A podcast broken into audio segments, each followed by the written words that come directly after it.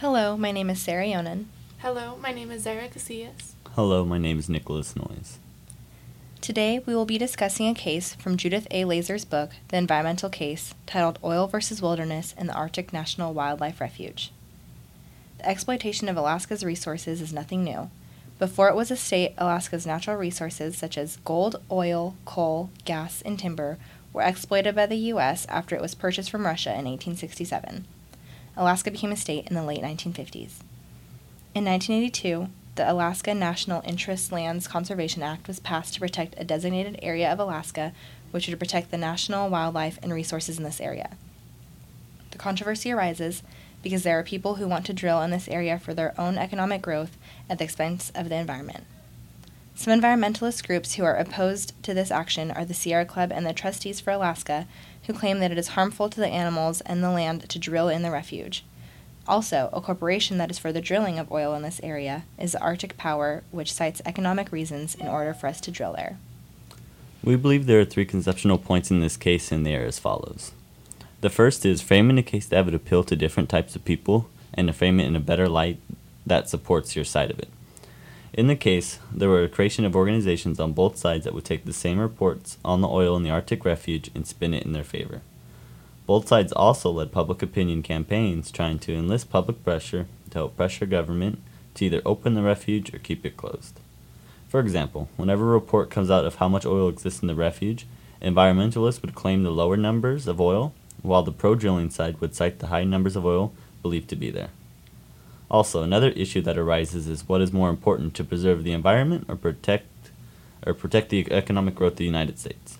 The pro-drilling side would argue that the U.S. cannot be dependent upon foreign oil and must increase its own oil reserves domestically, and that this was a more important issue than preserving the environment.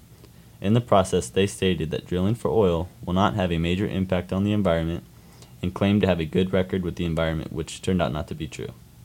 In the end, the pro-environment side won out because there has still been no oil drilled in the refuge since the 1980s. Another conceptual point is that oil and gas development in the refuge was the major environmental issue in the 2000 environmental campaign, and it continues to be an issue today. In the summer of 2000, the debate over ANWR's fate again captured the national spotlight when presidential candidate George W. Bush expressed his support for oil development there. The issue subsequently became a main point of contention between Bush and Vice President Al Gore, the Democratic candidate. Gore adopted the rhetoric of environmentalists about the superior benefits of conservation and the importance of preserving wilderness, while Bush cited the nation's need for energy independence and the slowing economy's vulnerability to higher energy price. When Bush won the election, drilling advocates again felt certain their opportunity had arrived.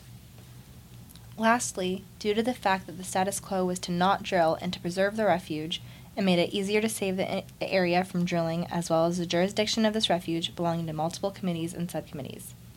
In 1991, the Bush administration tried to pass legislation through the Senate Energy Committee that would allow drilling in the refuge. At the same time, the Senate Environment and Public Works Committee was working on passing a bill that would prohibit oil and gas drilling there. The involvement of multiple interests creates the possibility of antagonizing one or more of them, something legislators prefer to avoid as well. So, Zyra, what are the consequences of drilling at this refuge? Some of the negatives of drilling for oil is that it could alter the natural landscape of the land in an area that was meant to be preserved in the form it is. Keeping the land as natural as possible is very important because the area is home to many species who call the refuge their only home. If an oil spill were to take place in this area, it could cause dramatic negative effects to the animals and lands. There is also the issue that there might not be that much oil to help cover the expenses of drilling because no one knows for sure how much is there until they actually drill it out. So Nick, what are the benefits of drilling at this refuge? Some of the benefits of drilling at the refuge include a reduction in how much of our oil is imported from other countries. It would boost the economy by creating more jobs for people and establishing another stream of revenue for the government. Other oil fields in Alaska are running low on oil, so in order to keep oil coming out of Alaska, more oil fields need to be opened in order to keep up with demands in the rest of the United States. With the advances of technology, we also have a much higher extraction rate of getting oil out of the ground, so it's more profitable now than it was then. Sarah, why is this issue of drilling for oil in the refuge so important for the nation as a whole? Drilling in the refuge means a lot to the rest of the nation because it is truly one of the last remaining natural frontiers left in the U.S. Even though many of the people who are against drilling in the area have never seen the refuge in person, they still feel a connection to the land and a desire to help preserve the land as it is. Also, by nationalizing the issue, environmentalists enabled non-Alaskan legislators to claim credit with their environmentalist constituents for protecting the refuge. This encouraged members of Congress to act because if by doing so, they would get approval by the people they represented.